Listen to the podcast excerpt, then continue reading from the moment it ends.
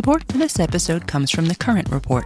From data privacy to the future of TV, retail media, and beyond, the world of digital marketing is constantly in flux, so how can you keep up? Well, the Current Report is there for you. Each week, marketing leaders on the cutting edge give you the latest insight. If it's creating a buzz, they'll be talking about it. Subscribe to the Current Report wherever you get your podcasts. Support for Decoder comes from Splunk. You need to keep operations humming around the clock, but potential disruptions are everywhere. With Splunk, you can get more control with unified security and observability so you can sidestep those disruptions. Splunk helps you predict problems and fix and find issues fast so you can reduce risk and ditch downtime. Some of the world's largest enterprises already rely on Splunk's unified security and observability platform to become more efficient, resilient, and innovative. It's time to react quickly, evolve faster, and be ready for anything. Stay ahead of disruptions. Learn more at splunk.com/resilience. Hello and welcome to Decoder. I'm Nilay Patel, editor in chief of The Verge, and Decoder is my show about big ideas and other problems. Today I'm talking to Anjali Sood, the CEO of Vimeo. You probably think of Vimeo as a smaller competitor to YouTube. The company's been around for 16 years, and that's what it was for most of that time. But when Anjali took over as CEO, she stopped all that and reinvented Vimeo as a software company that serves video creators. And that business is booming. At the end of 2020, Vimeo had over 1.5 million paying customers, generating 83 million in revenue. In fact, Vimeo was growing so fast in 2020 that it accidentally turned a profit in the third quarter, even as the company was trying to reinvest in growth. Later this year, Vimeo is going to go public in a spin off from its parent company, IAC. That's a remarkable success story, and it's all because Anjali decided to stop competing with YouTube and Netflix and Disney Plus and other consumer video companies and find a better market to play in. But it also means that, well, there still aren't any great competitors to YouTube. I asked Anjali about that, about where Vimeo sits in the creator economy, and how she sees the company growing in the future. And of course, we talked about what it's going to be like to run Vimeo as a public company. One thing to note I'm fascinated by how the internet has made it so hard for content itself to be valuable. We rarely pay for a song or a movie or a podcast directly anymore. You might pay for a subscription that gets you access to a library of content, or advertisers might pay to borrow some of your attention but it's almost impossible to build a business around selling the actual work. There's always another business model paying the bills right now. Pay attention to that in this conversation. It's what I keep coming back to, and it very much shapes how Anjali sees her business. Okay, Anjali Sood, CEO of Vimeo. Here we go.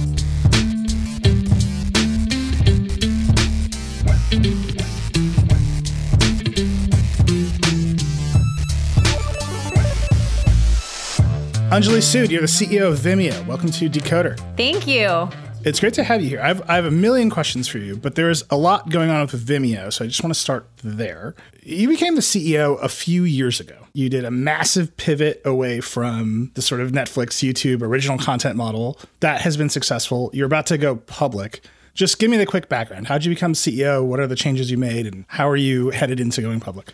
Yeah, so probably the most important part of the background is Vimeo is a 16 year old video platform, but we're really sort of three, four years into uh, a very different strategy. And I became CEO to pivot the company, as you said, away from being um, a viewing destination or a media platform like Facebook or YouTube or Netflix, and uh, really into a video SaaS or software company for businesses, much more like a, a Slack um, or a Dropbox model, uh, but for video.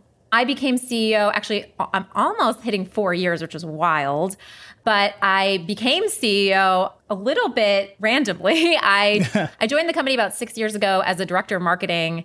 And while doing that job, kind of just developed a point of view, myself and a few others within the company, that you know, we probably weren't going to compete well with Netflix in original content because we probably weren't going to have $17 billion to spend on content.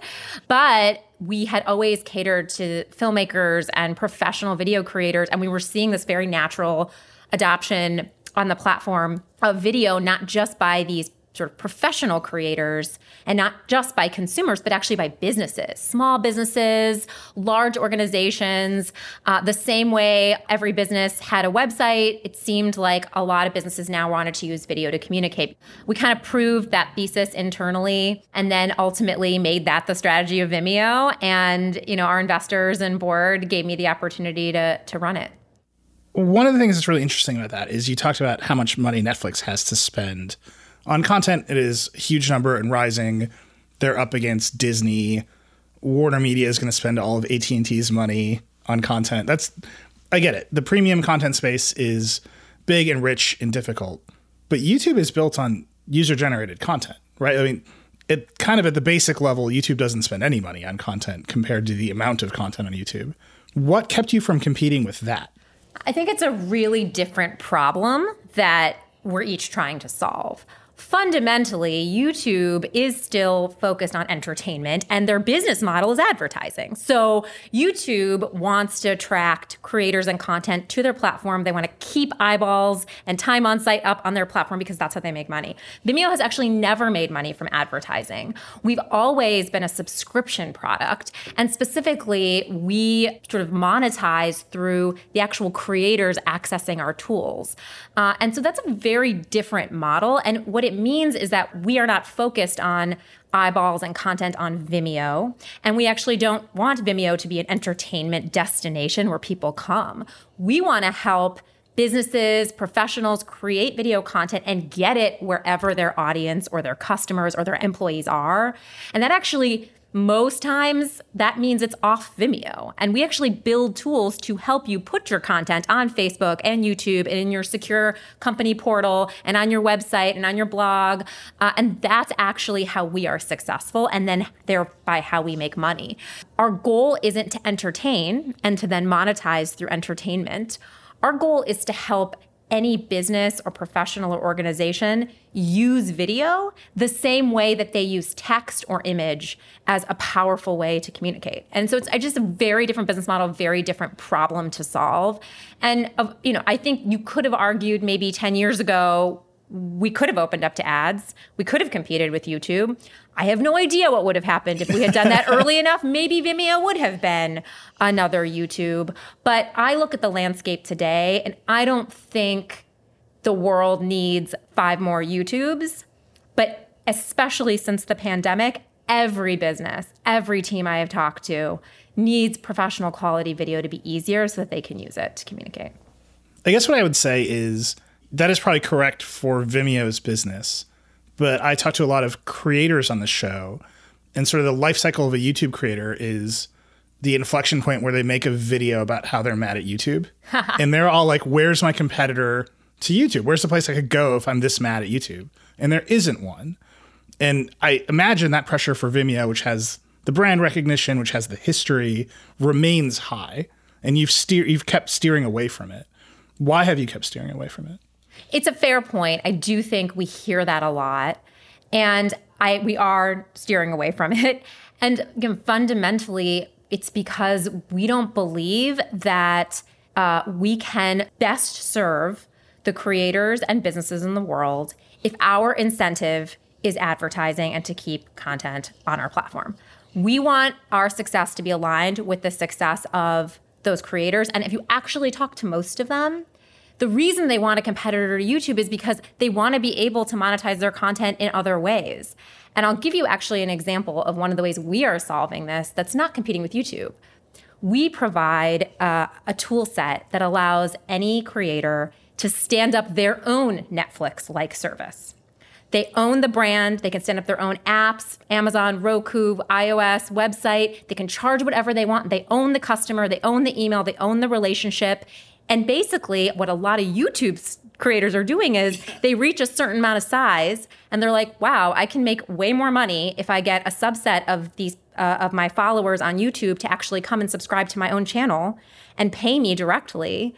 I can make more money than just purely on an ad model basis. And so that's a great example. Like that product, it's called our Vimeo OTT product.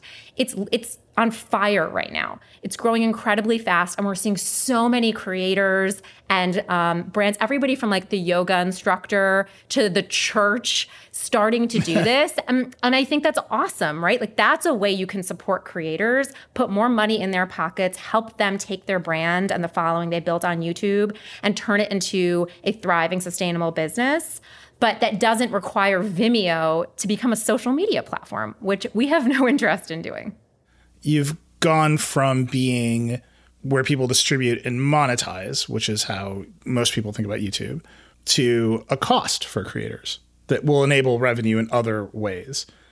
Creators don't love costs, right? I mean, these are pretty low margin businesses on the whole.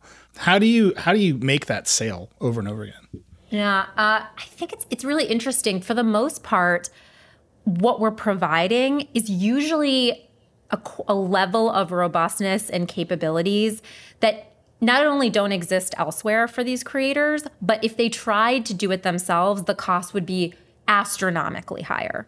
So I'll give you an example. If you were like, I want to build a Netflix service, right? You would literally have to hire a set of engineers to build your website and your app and designers to create the template for you and you would need uh, somebody to answer your customer support calls and you would need uh, an analytics person to, to sort of give you a sense of how your, your business is doing and your reports. And if you took all of the costs of doing that, not just the time, but the money, that's hundreds of thousands of dollars. And what we're doing in, in many ways is radically lowering the barriers through our technology. And the reason we can do that is because we're doing it at scale. If we were only serving, you know, 100 customers, we would never be able to justify that. But we have 200 million users on our site. We have over 1.5 million paying customers today. And so we are actually offering, I would say, very disruptive pricing for what you can actually do. And by the way, we're also not sort of and in a point of stasis. Like our goal is to continue to simplify, simplify, simplify the user experience and the the process to creating content and distributing that content and to keep reducing the costs um, but i would just say like the costs are not just dollars their time their complexity their know-how and that's where i think vimeo is really uniquely positioned because we've always been this this platform that serves like the most discerning of creators, you know, the filmmakers, but also with like a really intuitive, friendly consumer UX. And uh, everything that we hear from users and customers, at least, is that, wow, I didn't even know I could do this. I didn't even know it was a possibility for me, a you know one person yoga instructor to live stream my classes online and build a whole business. Or i'm a dance studio and now i'm able to go from an audience of 100 in person to hundreds of thousands with a few clicks in a few hours. I think the key is really just that we're offering capabilities that have not been even remotely in the hands of these individuals before. It was always only in the hands of large studios that had huge budgets Walk me through what those capabilities are with a little more specificity, right? I mean, you can do a lot of things in a lot of places. What are the set of capabilities that Vimeo specifically offers? So uh, I'll give you a couple examples of uh, the capabilities in the context of some of the users. So if you are a flower shop, a mom or a mom and pop restaurant, today you want to drive traffic to your website or to your store, and the way you're going to do that is probably on Instagram or on social media Maybe you need to post five times a week. And uh, we all know that social media platforms prioritize video because it's more engaging, gets higher clicks than image and text. But if you asked a mom and pop shop, hey, like you should hire a crew and write a script and shoot a video and edit it, and, eh, you know, using, you know, professional software, and then you get a 20 second video that has a shelf life of a day and do that five times a week, like that's really hard we have an app that does that for you and literally allows you in a matter of minutes with templates, AI, stock license footage, music, all of it. We take it all and boil it down for you so you can create video for social media to drive your customers to your site or your store in a matter of minutes. That's one example of a capability. Another would be the examples I was giving of like the yoga instructor or the dance studio that wants to live stream their classes. They want to stand up a video portal they want to uh, be able to live stream a bunch of classes, put a paywall, charge whatever they want in whatever region they want. They want customer support, they want email support, uh, they want to be able to basically have a video business, uh, and they want to be able to do that without worrying about the cost or the technological implications so that they can focus on actually the content of their classes. That's another example. And then the third example would be like a large Fortune 500 company, like a Rite Aid or an Amazon or Starbucks and they're using us to do things like securely broadcast CEO town halls or HR trainings to their stores all around the world. They want to be able to do that securely in extremely high quality so don't think not the like one to one sort of Zoom experience, but the this feels like I'm a I'm watching like concert. And there's engagement and you've got graphics and switching all happening live. And we're basically providing that capability that was once a, sort of a TV studio capability. We're providing that now in the hands of um, comms teams and HR professionals which is, you know, obviously since the pandemic has been extremely beneficial and needed. But those are all examples of the breadth of what we provide. Our mission is to enable professional quality video for all. So think of it as like all of the things that, you know, a studio was was able to do with video. We're trying to democratize that for any business or professional. I feel like I ask a lot of people future of work questions, and I've never gotten the future of work is your HR team has a video switcher before.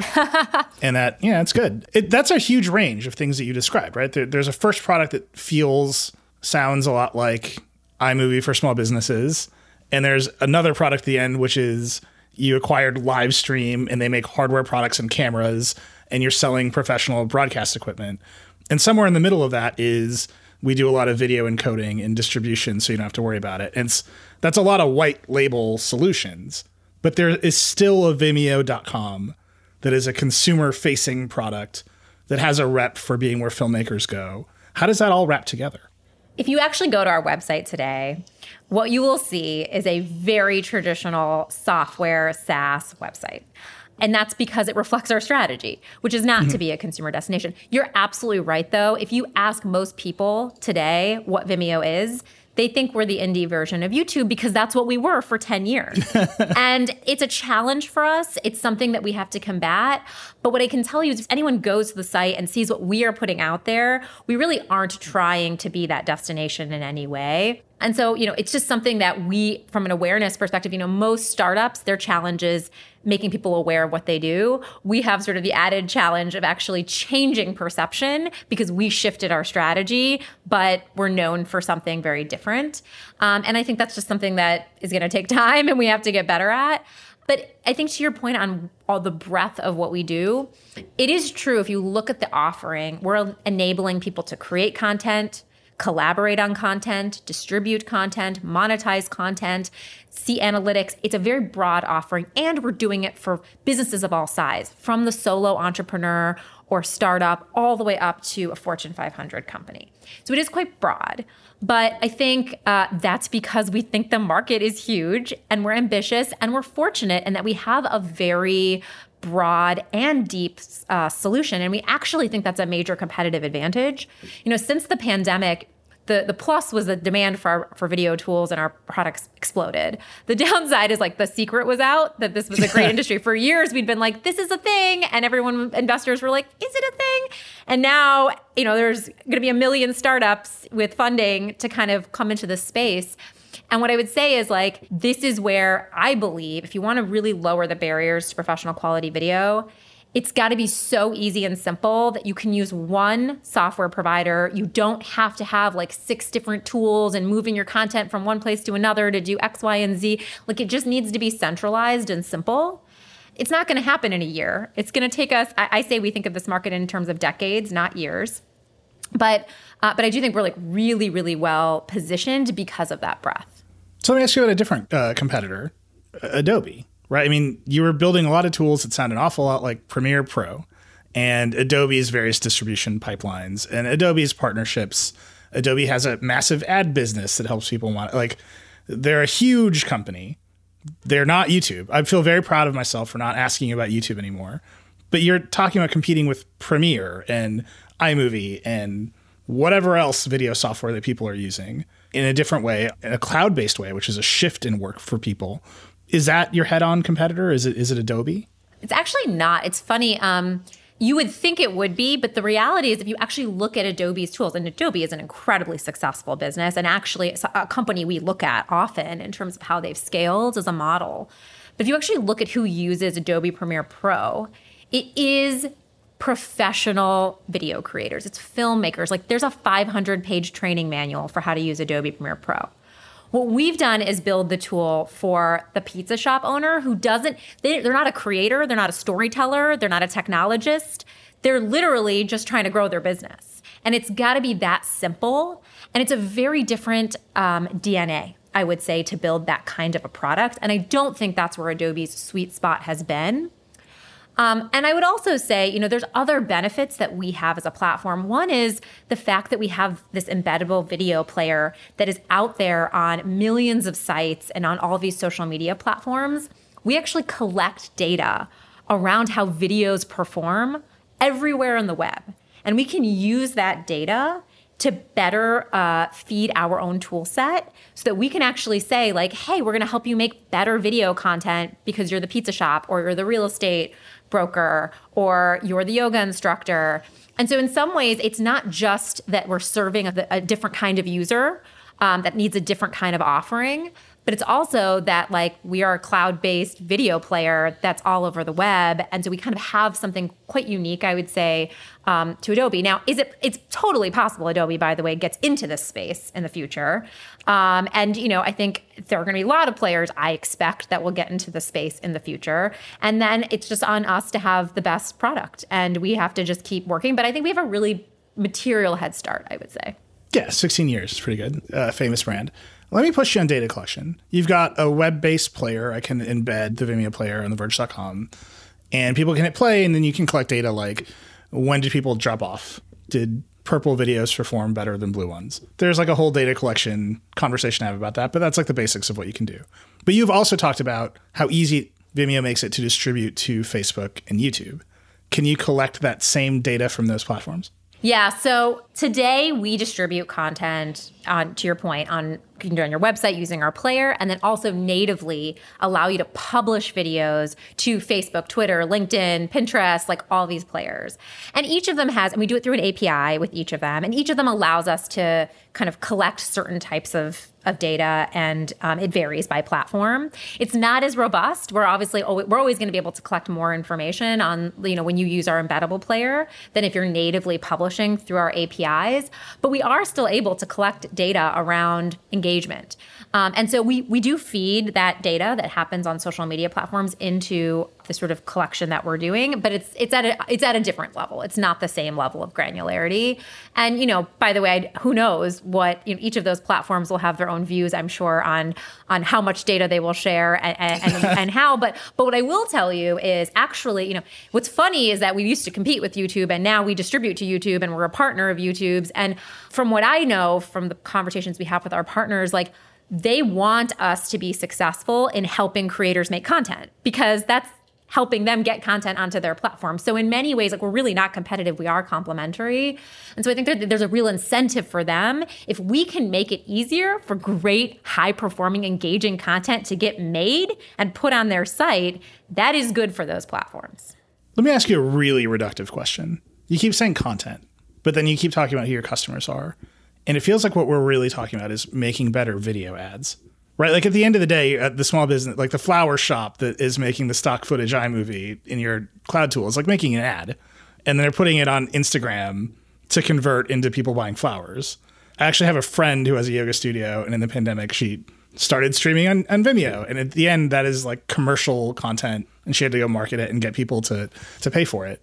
Like people don't love ads, right? Like the the content people go to YouTube for is not necessarily the ads. A little bit of it is, I hope, at least, is like artistry and like yeah. creativity. What is the the mesh point there? Yeah, it's a great question. I, I see two things about it. One, for sure, video ads are one key type of content. It really isn't the only kind of content. We see mm-hmm. tons of businesses of all sizes creating brand videos for their website, creating customer support videos, product demos. Um, it's a. I think the, the thing we we sort of forget is like video as a medium is just like think about all the ways we communicate on in person, voice, text, image, video is so engaging and it should be used in every way we communicate. And actually, the fact that we today think that ads is the main thing is the problem. And that's what we're trying to solve is make it so easy that you can anyone can create video for everything. So, first, I would say our view is that video's power as a medium is not being tapped to its full potential by most businesses, and we want to make that easier. Second, I would say I would rather help a small business if, if the right way for them to reach their customers is through advertising, which makes sense. I mean, your customers are on all these social media platforms. We do want to help you do that. What we're not going to do is focus on one platform. We are going to be agnostic and we are going to help you reach and engage with your customers in whatever format you want. We are not fundamentally or philosophically against advertising, but what we are not going to do is put our own is, is sort of munge the incentives so that we are putting stuff in your own over your own content. I'll give you an example. YouTube has an embeddable video player. But if you, and it's free, by the way, so, you know, they're more expensive.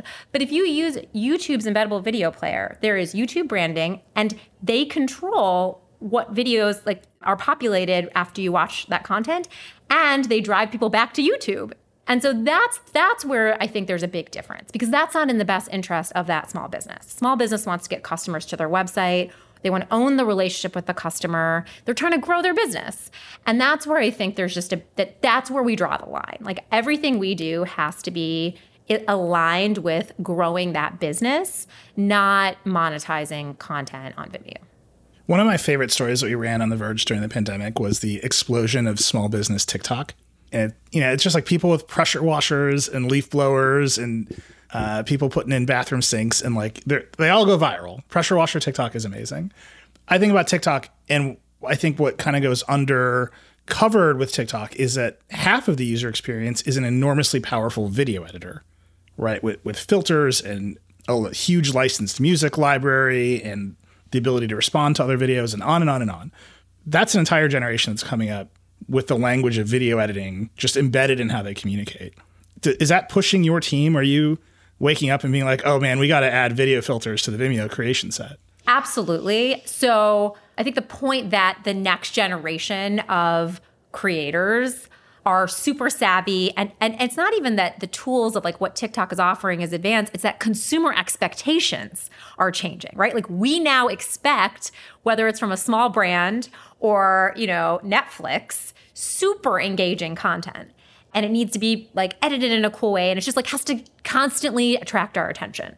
And so we do think about that a lot. We acquired a company in Israel last year that was basically like the business version of video AI video editing. And they spent 10 years was founded by PhDs in AI and they spent 10 years actually initially from a consumer lens and then moved to the business like sort of transitioned how do you make that content super engaging? So i think um, the same kind of capabilities in many in many ways those are the capabilities that we're bringing to businesses we're just not only helping them make content for tiktok we're also helping them make content for instagram and you know their website and all of these other places but absolutely i think you know everything from filters to different styles and templates and the kind of music you use and, and how videos are optimized by platform. It's all evolving and we're very focused on that. We have partnerships with all of those those destinations.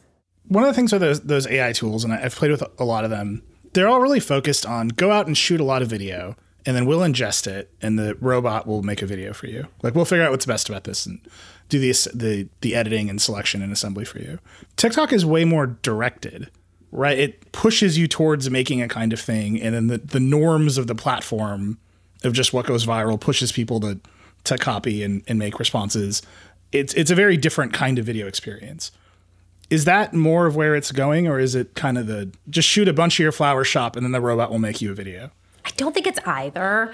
And I think what you'll see, and this again goes to the point of like video is not just going to be in one format for one platform. The way we thought about our video creation tool is sort of as a spectrum. On one side, Yeah, we have templates. We have thousands of templates so that you can literally go in and be like, I'm a flower shop. I want the flower shop sale template. Like a template that just makes it super easy. And it'll still be customized and you can make the changes you want to make and make it your own. But you actually don't need to provide us with a ton of footage. We're going to really make it so simple that you can create that content. So that's one sort of spectrum. On the other side, we have people creating long form video content that they, they have a sense of the story that they want to create and they're storytellers and they want to be able to do that in a very nuanced way. And I think, you know, the reality is the technology, the tool itself can be flexible for that. And actually, where it gets really interesting is our ability to understand what kind of content you're trying to create, what your end goal is, and then how do we actually use AI to recommend different ways to to optimize that video content. So maybe it's you know a longer form brand video for your website that you want to chop up into short stories for Instagram versus TikTok, and you want those to obviously feel different because they're on different platforms. How do you do that all in one place? I'll give you one other example of just the types of video creation we're playing with. We have a, a an app on Shopify. I think it's the number one video making app on Shopify. It's really popular, but it basically allows an e commerce store to say, hey, I have 10,000 products that I'm selling. Vimeo will ingest all that product detail information for each SKU and automatically create videos for you that you can then edit or you can just take as is to put on your site because video increases conversion.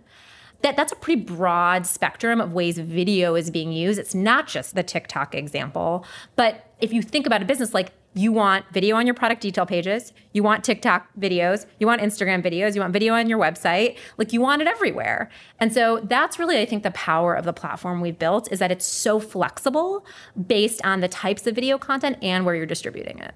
You have that parallel uploader tool that lets you go to YouTube and, and Facebook. Have you talked about sending the video to TikTok and Instagram Reels and all those other places as well? Yeah, yeah. We're actively expanding the number of distribution touch points. And it's not just social media platforms, any marketplace that you might want to put your content on, really any destination. And because we don't view ourselves as competing with any of those destinations, like there's really no sort of example that I can think of of one where we're like, I mean, unless there's a platform that's, you know, fundamentally sort of against our values, like there's no platform that we would be like, okay, we wouldn't um, want to enable it. That the key is, is this a platform where businesses need to be in order to reach their customers? When you think about that parallel uploader tool and helping creators perform better on all those platforms, the dynamics of those platforms are really different for video. So just from my own example, we publish to Instagram, we publish to YouTube, we publish to, to Facebook. I think we published to Twitter. We have a really big Pinterest page that we don't know what to do with. If you have any idea what to do with that, please let me know. Yeah. But, you know, it, for a Facebook video, for example, they're often silent. You have to hook people right away in the first five seconds. A YouTube video that, you know, every creator complains about this. They, they all have to be 10 minutes long to hit the number of ad breaks that are appropriate. They're like stretched out. TikTok videos are like, there's a hook and like wait for part two. And like the literal algorithmic dynamics of the platforms are different in a way that a parallel, like literally parallel uploading the same video to all of those places seems like it won't be optimized. Is that like you're just going to stick some AI in the in the middle of that chain and, and optimize automatically, or is that something you're pushing on the creators to do? No, that that is a problem we believe we can solve and are working to solve. So like Today it's it's not totally dynamic. We do know what the best practices are by platform. We share that information with our users and we provide like recommendations and insights in the tool. But our goal is that in the future you would say I'm trying to get a message out there. I have a big product launch coming up. Um, I have a new story from The Verge that I want to get out there, and I want to use video to do it. And you would provide us with whatever footage or information you have, and you would say, I want to be on these. You check a box that says, I want to be on these five platforms. And we should be able to give you a version that is optimized for each and or at least give you why we tried to optimize it and then give you the flexibility to decide what you want to do. But that is that is 100% in the realm of what we're trying to solve. And again it's like exactly to your point like otherwise what are you going to do? You're not going to create bespoke content for every platform because that's a lot of work. And you know big companies that have like marketing teams and production teams can do that today. Small companies cannot. And so you have to make that automated and easy. Otherwise it won't be accessible to all those businesses we definitely make bespoke videos for every media for every platform. Yeah. No. By the way, so does every large company. And if you talk to yeah. most marketing teams, they'd be like, this seems not super efficient. And what happens for the smaller companies is then they end up having to choose. Then they choose, I'm only going to put my content on Facebook and not YouTube. And that is not in their best interest. We're going to take a quick break. And when we come back, I want to dig into how Vimeo is approaching the OTT business that's over the top video, basically apps for TV platforms. Support for Decoder comes from Mint Mobile. Imagine you're at a very fancy, expensive restaurant. And as you're browsing the menu, wondering how you'll afford anything on it, you notice the filet mignon is a mere $10. At first, you think jackpot, but then you immediately think, wait, what's the catch? Now, what do suspiciously cheap steaks have to do with your cell phone bill? Well, we're used to seeing quote unquote great deals from overpriced wireless providers and also thinking, what's the catch? But with Mint Mobile, there is no catch. For a limited time, their wireless plans are just $15 a month when you purchase a three month plan. You can get this new customer offer and your new 3-month unlimited wireless plan for just 15 bucks a month. Go to mintmobile.com slash decoder. That's mintmobile.com slash decoder. Cut your wireless bill to 15 bucks a month at mintmobile.com slash decoder. $45 upfront payment required, equivalent to $15 a month. New customers on first three month plan only. Speed slower above 40 gigabytes on an unlimited plan. Additional taxes, fees, and restrictions apply. See Mint Mobile for details. This episode is brought to you by State Farm. You've heard it before. Like a good neighbor, State Farm is there. But it's more than just a tagline because State Farm agents are small business owners themselves who live and work in your community. And if you're in the market for small business insurance, who better to work with than an agent who understands what it takes? State Farm agents can help you create a personalized insurance plan that fits your small business needs and budget. Talk to your local State Farm agent today about small business insurance. Like a good neighbor, State Farm is there.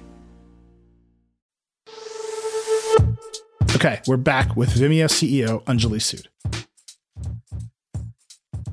So it strikes me as we, we've been having this conversation that there's kind of two tracks here. One, most of the video that we've talked about in our flower shop example, and like honestly, for two people who have almost certainly never sold flowers, we've talked about this flower shop a lot.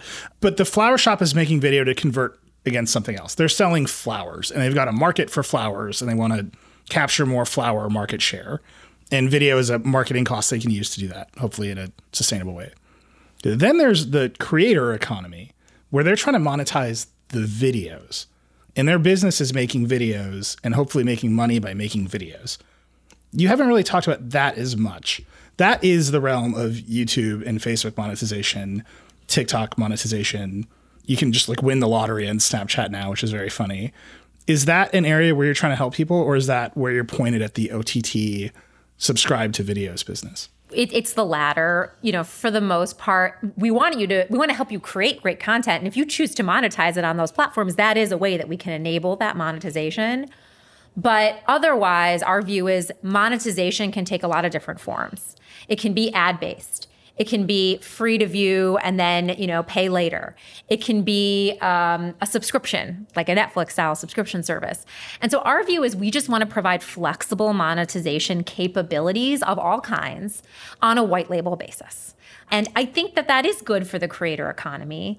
And you know, again, the, you know, one of the things that we've seen and been surprised by actually is how you know many examples there are of niche content that's never going to get 10 million followers, but that a small group of people will actually pay to subscribe to because it caters to a need that, that isn't being served on these mass platforms. We have over a thousand OTT channels today.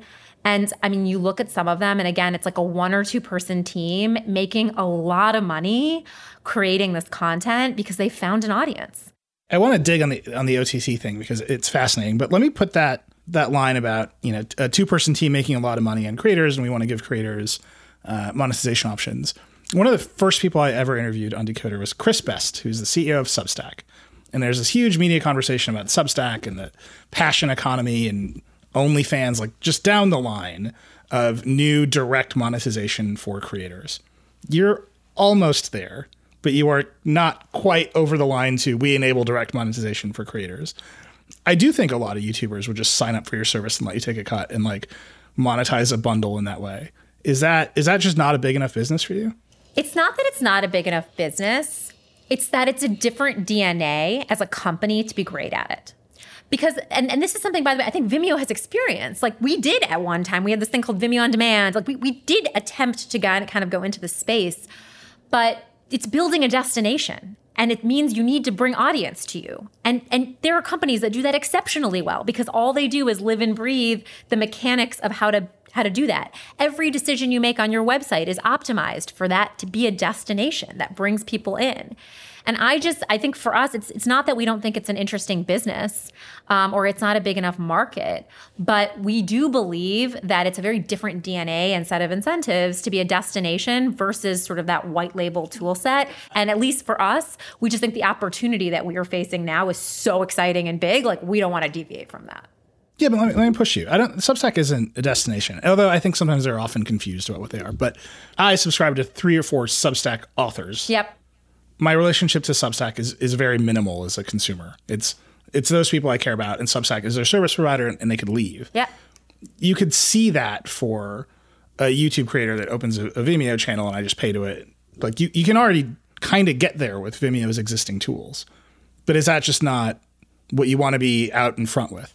No, I think if you frame it that way, you could say we're already doing that. It's not the exact same model as what you just described with Substack, but like we are basically that central hub, that kind of mission control for the for the creator, where they they can create all the content they need to create. They can distribute it um, on different places and channels, and um, and where where as much as we can be useful to them in doing that, we are. And so yes, could we uh, deviate from our subscription model and try and kind of shift the the approach? Yes, we could. And actually, I will say on our OTT side, we do we do have we've sort of experimented with models and we do have customers today where like we take a dollar per subscriber and that is actually one way in which you can help you know those businesses where they're only paying as they grow.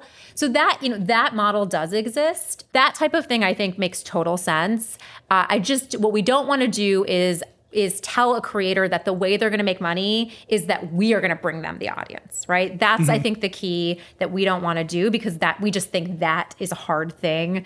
Um, but can we can we help them distribute to places where they can get audience for sure? Can we provide them with tools so that they're better at attracting and engaging an audience for sure? So you're helping people make subscription video apps for platforms like Apple TV and Roku and Fire TV. At this point, I don't even know how many subscription services I, I pay for you're kind of running into like you're helping people address a, a market that is at once super crowded, but it, it's very infancy, and where consumers are already they have no idea how much they're paying for. How big do you think that total market is for just a regular creator who's like, I'm sick of YouTube. I'm putting my videos on an app, and you can pay me five bucks a month. This is the eternal debate we've had, and candidly, for a while, I don't think we thought the market was very big. We assumed that you know, you would there that consumers would have sort of a, a finite number of, of services and ways in which it, they'd want to, to access content, and that there were there would only be a certain number of like companies or content creators that could act like a media brand. And honestly, every single year, we are proven wrong around the size of the market.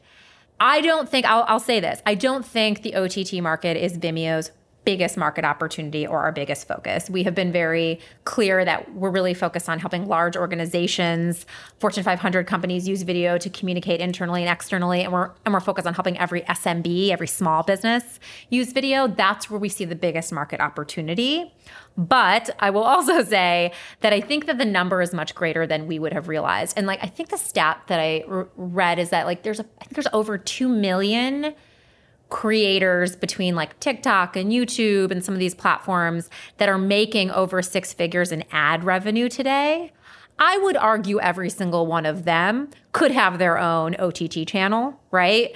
Um, and probably make more net revenue if they had an ad based model and a direct to consumer subscription service, right? For the people like for where, where they can say, like, okay, here are my fans who are only gonna, or followers who are only gonna engage in free content, but then I actually drive people into my service for other exclusive content and will they pay five bucks a month?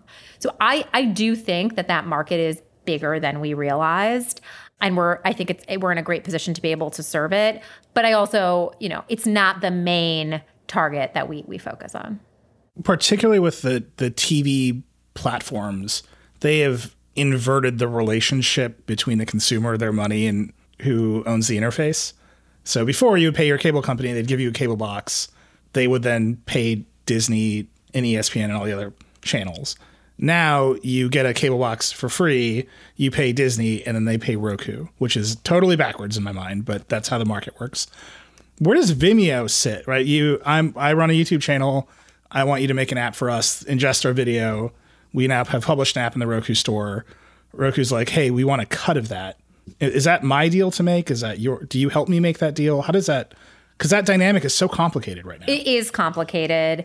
We don't want to be econ- an economic player in that, but we do facilitate that for the OTT channel because that's the part that's like again, if you're trying to make it easy for anybody, like you can't have them going and having to like negotiate with every single like platform. Like we do take care of that for you. We help you actually create the apps.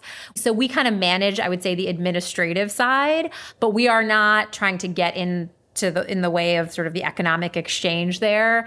And so that's sort of the position that we've taken. Um, it's really just how do we make it easy for you know the less sophisticated uh, content creator to be able to access these platforms. You know, I would love, by the way, to find a way for Vimeo to help these creators get better distribution and visibility on these platforms. But that even that is sort of a step removed from really what we're doing. But but that's like a I mean, that's that was very much my next question, which shipping a an app to the Apple App Store very different than actually getting people to see it. Is very different than getting people to see it. It is loaded with pitfalls of whether Apple is going to accept your app, whether the ad tracking you want to use is acceptable at this moment in time, whether Apple is making a competing app that might push you down the rankings. It that just seems like a very difficult business on top of oh, hey, I want Siri to be able to find my content, and we need to build the technical hooks into the API. So if I publish an app with you and like Apple releases some update, is that my, does my subscription fee just get me an updated binary for free, or do I have to go and like ask for it? You're absolutely right. You're my whole team would be like nodding their heads right now because we have literally we have a solutions team that like has to literally every time there's an update go and look at all the customers that we serve and help them navigate that. And we the more we do it, we build automated scalable tools to do this. That's the art of, you know, the platform that we have. But for sure, there is like in this sort of everything is evolving and we do have to then understand it and build ways to serve our customers. But I mean, we're doing it the reality is, I said, over a, hun- a, thousand channels across all these platforms, and we are there. We are there making sure that when there's an update, they're compliant, they know about it. That's sort of more where the enterprise software side of what Vimeo yeah. does comes into play.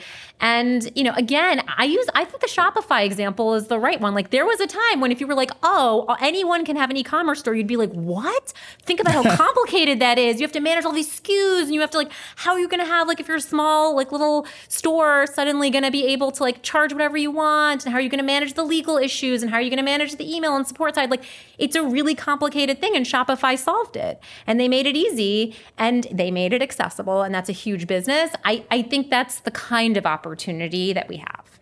Let me ask you i think what might be the single weedsiest question i've ever asked on decoder.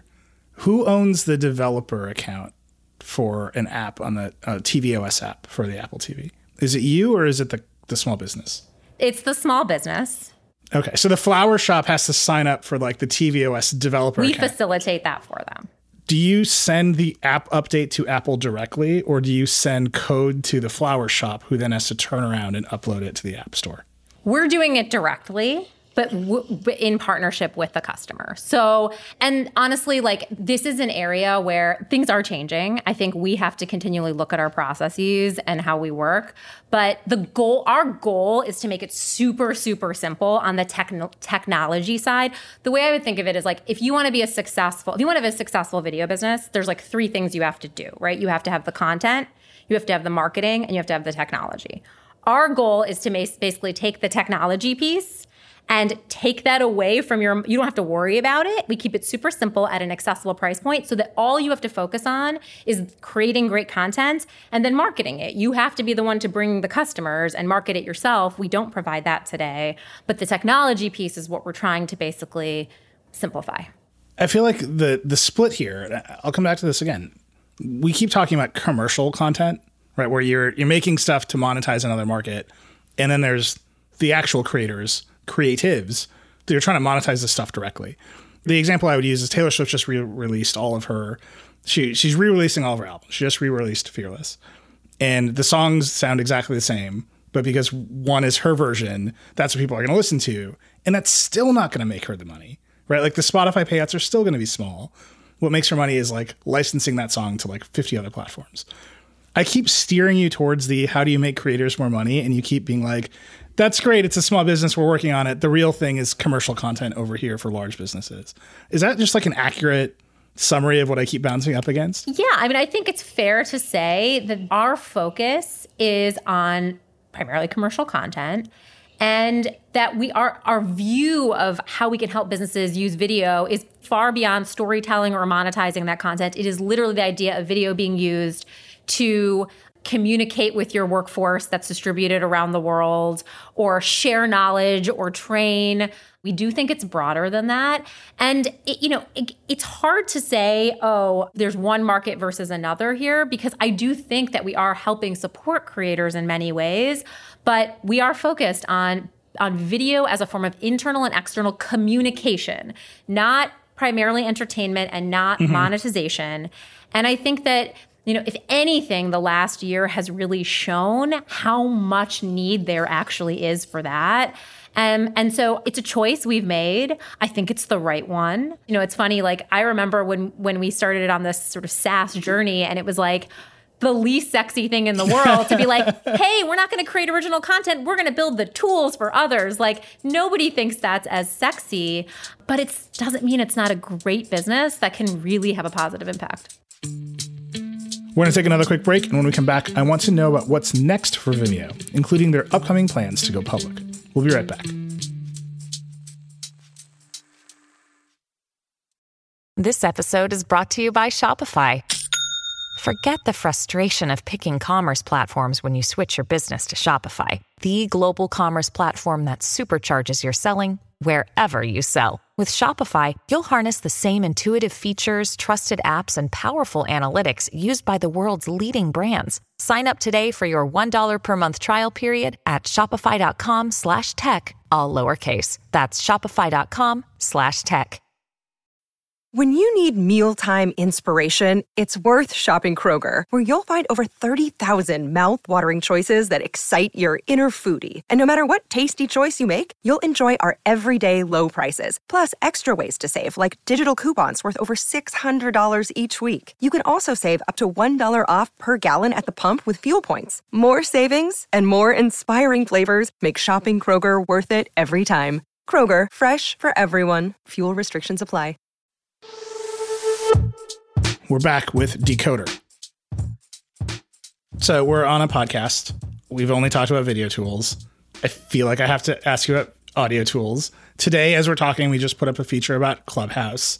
There's Twitter Spaces, there's Spotify's podcast ambitions, there's Apple's and Google, like another huge market where the you know the, the hashtag people on Twitter will tell you that audio is the future of all marketing. I just call them the hashtag people. That's my term. the audience is free to take that and run with it. Are you looking at that as well, or is that market too small for you? I would say I agree with you. I think that's a big market. I don't think it's a small market. We are not looking at it. And we are not looking at it because we believe in the power of focus and we think the opportunity in video is huge and very unsolved. And for us to solve it brilliantly, we just got we got to be focused on it. Um, and so, you know, when I think about Vimeo in the future, I you I think you will see us. We will have plenty of these like sort of pivot points or decision making points along the way, and there's always going to be interesting markets to go after. But for now, I just think the runway is so long on video specifically. And I think to be great at it, like you have to live and breathe it. And by the way, we'll always look at partnership opportunities where we think it makes sense, but you got to be, you know, you got to build the DNA to be great in an area that you're obsessed with. And right now, we're very obsessed with video. Right now, you're part of IAC. Yeah. Which insulates you a little bit from external pressure. You are about to spin off, you're about to become a public company CEO. Public company CEOs historically get a lot of pressure to grow fast into other areas and to take all that capital that they that is infused by going public into growing really fast. How are you thinking about that shift? Yeah. I would say in two ways. One, I think I really do believe that the market for video software is so large and we are in such early, early, early days that we can absolutely grow fast by penetrating that market. And if we're not doing that, I think it's an execution issue. I don't think it's a existential strategy issue. And I, again, I think the pandemic has really demonstrated that. Like, literally, there's a billion knowledge workers in the world, and every single one of them is now become a creator and the talent you know, in a way that we never thought would happen. And so I, I, would say if ever we were in a situation where there's pressure to grow faster, I would say then let's accelerate our efforts within video to penetrate that market. The other thing I'd say is, you know, it's funny, like, yes, we're going public, and uh, for sure there's differences. Now you've got like a stock price and you've got quarterly earnings, and um, and that comes with a series of uh, different choices and pressures. But I do think, I hope that the people that invest in Vimeo understand that we are impatient on execution, patient on vision. This is a long term play, and that's how we are going to manage the business. We are not planning to be profitable in this year. Like, we are focused on really building the best solution and gaining share in the market because we have so much conviction that it is large and it's only going to increase from here. Um, and so, look, it's my job, frankly, as, as CEO, to make sure that we, we stay long term oriented in the decisions that we make. Usually, when tech companies say they're, they're not planning on being profitable, they just want to build the best thing what they are talking about is burning cash to establish a moat yeah. and preclude competition. Yeah, yeah. But you have talked many times in this conversation about how you anticipate a flood of competition. Yeah. So are you just trying to burn cash right now to to build some sort of competitive moat that no one can get over? No, yeah, I, I think that's it's it's so on point that that is the risk. This is where I would say the IAC kind of discipline has probably served us quite well. Like we are very disciplined internally, and I'm going to use like like annoying investory terms, but like our unit economics, like when we spend a dollar on marketing or sales, like making sure it's responsible and efficient, it's like super ingrained in how we operate. And I actually think we've done like a really, really good job in doing that almost to our detriment. I mean, we actually were profitable in Q4, for example, even though like we were trying to be aggressive in the market. but, you know, we have a high margin business. We're improving our margins, we're spending our dollars more, and we're building great products. And so sometimes that happens and that's like a great thing. It's just not what we optimize for. Um, and so, you know, I, I think for sure we will have to be disciplined disciplined. But I think there's there's there's examples of companies that have done this really well where you can be ambitious and you can try and grow, but what you're not doing is like throwing marketing dollars at a problem, right? You're what you're doing is trying to build a great product that's going to get natural adoption and organically grow from there. And I think that's you I, I would say you'll see our investments be very product driven. Our biggest investment is in R&D, and ultimately that's how we think we're going to win in, in a sort of sustainable long-term way. As you've thought about becoming a public company CEO, have you been have you like imagined yourself fending off the activist investor? Um, because I would. I'm just telling you, like, I'd be totally. like, I'm ready to go up against Starboard Capital. Like, let's do it. Well, look, this is an area where we we do benefit from the fact that IAC, you know, while they're not, they don't own the company and we're spinning off like we do have i think re- a really strong we just announced our board and i think we have a really good group of like long-term oriented um, folks on board. And even when we raised capital we've raised capital um, in the last six months from a variety of investors like very very long-term horizons um, in terms of how they invest. And i think that's that's what helps right? Is is just having um, the folks the board management everyone around you very very like holding hands around what success looks like. And success not being optimizing for you know the highest stock price at the day that you list or on a certain um, quarter. And so uh, the way i think of it is less worried about like the fending off of the activist and more how do I, I have been through ups and downs at Vimeo internally. I know that like when th- things are great right now, th- things aren't always going to be great. Like I know that. And um, what I think about is like, what are the underlying signals that you're on the right track? And how do I make sure that like I'm always looking at those and keeping everybody, whether it's investors or board um, or the team, focused on those. And I think you're like, for me, those are things like, Are people engaging with our tools? Are we actually making businesses more successful through video? And are we bringing video to more people? And if those things are happening, I think we can weather any storm. And I'm sure there will be some. Yeah. What, what's the next storm do you think you need to weather? I think we're going to see competition for sure come in.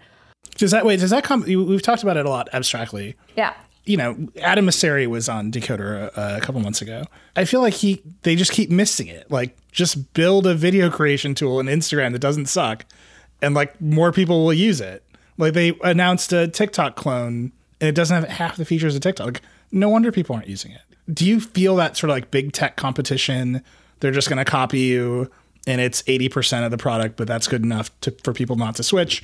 Or do you perceive the startup competition? Hard to predict, but my my best guess is I think there will be a ton of well-funded startups coming in the space that will try and compete, probably do a lot of like aggressive M&A. You know, I think there's a lot of like VC and PE firms really thinking about that and try and kind of directly compete.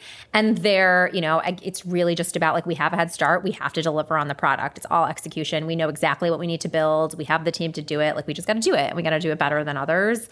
So there's that. And then I think on the bigger company side, I actually think more more of the risk may come from on the enterprise software side because I do think that's a big market. And you know, there are players that have just like significant resources who can definitely throw money and engineers at problems.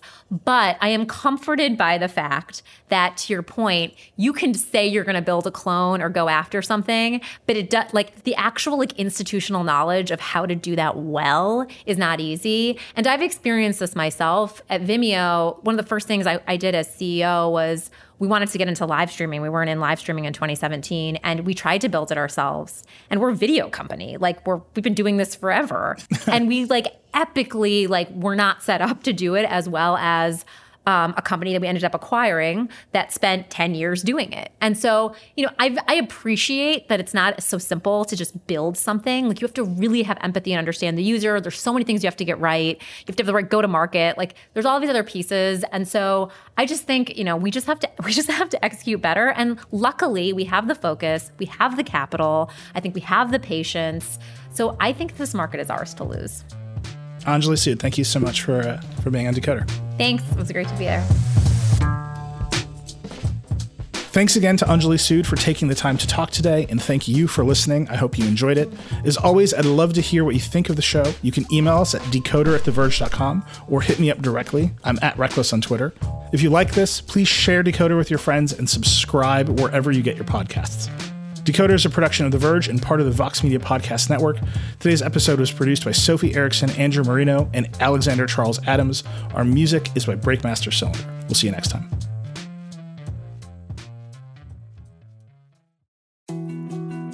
More to dos, less time, and an infinite number of tools to keep track of. Sometimes doing business has never felt harder, but you don't need a miracle to hit your goals you can just use HubSpot because their all in one customer platform can make growing your business infinitely easier. Imagine this high quality leads, fast closing deals, wildly happy customers, and more benchmark breaking quarters. It's not a miracle, it's HubSpot. Visit HubSpot.com to get started today.